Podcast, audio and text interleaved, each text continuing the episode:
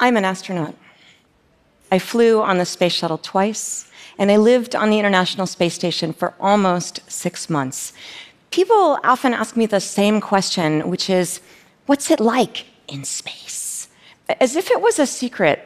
And space belongs to all of us. And I'd like to help you understand why it's a place that is magic for all of us.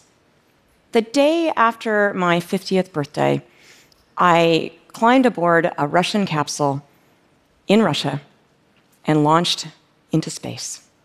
It's launching is the most dangerous thing that we do, and it's also the most thrilling.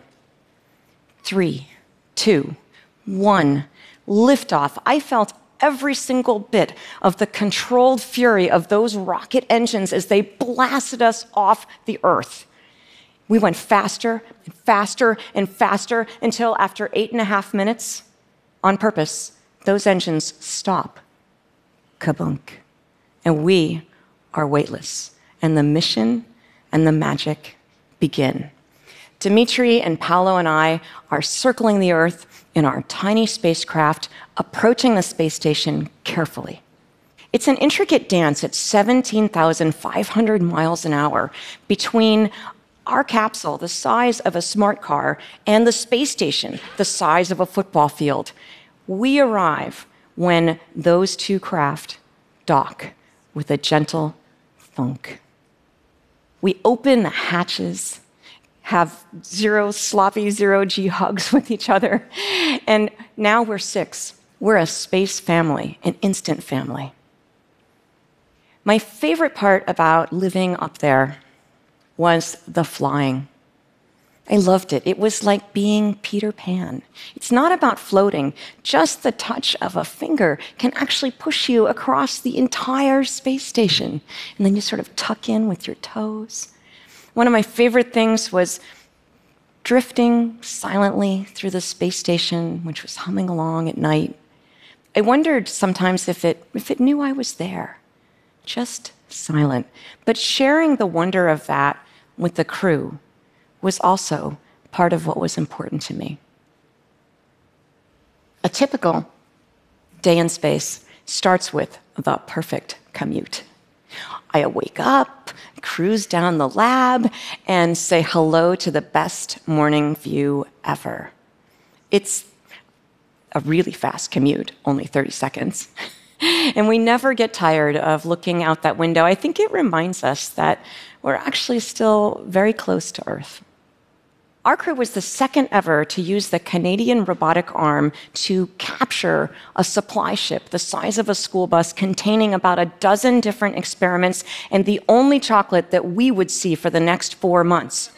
Now, chocolate aside, every single one of those experiments enables yet one more scientific question answered that we can't do down here on Earth. And so it's like a different lens, get, allowing us to see the answers to questions like what about combustion? What about, what about fluid dyna- dynamics? Now, sleeping is delightful. My favorite, I mean, you could be upside down, right side up. My favorite, curled up in a little ball and floating freely. Laundry? No. We load our dirty clothes into an empty supply ship and send it off into space. The bathroom. Everyone wants to know. It's hard to understand, so I made a little video because I wanted, I wanted kids to understand that the principle of vacuum saves the day and that just a gentle breeze helps everything go where it is supposed to. Well, in real life, it does. now, recycling, of course. So we take our urine, we store it, we filter it, and then we drink it.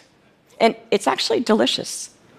Sitting around the table, eating food that looks bad but actually tastes pretty good. But it's the, it's the gathering around the table that's important, I think, both in space and in, on Earth, because that's what cements a crew together. For me, music was a way to stay connected to the rest of the world. I played a duet with, between Earth and space with Ian Anderson of Jethro Tull on the 50th anniversary of human spaceflight.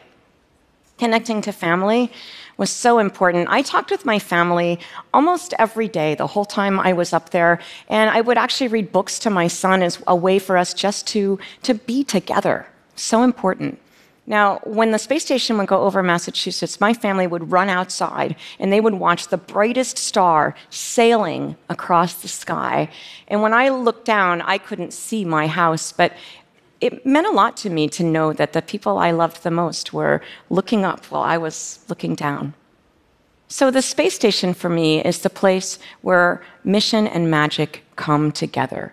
The mission, the work, are vital steps in our quest to go further than our planet, an imperative for understanding sustainability here on Earth. I loved being a part of that, and if I could have taken my family with me, I never would have come home. And so, my view from the station showed me that we are all from the same place we all have our roles to play because the earth is our ship, space is our home, and we are the crew of Spaceship Earth. Thank you.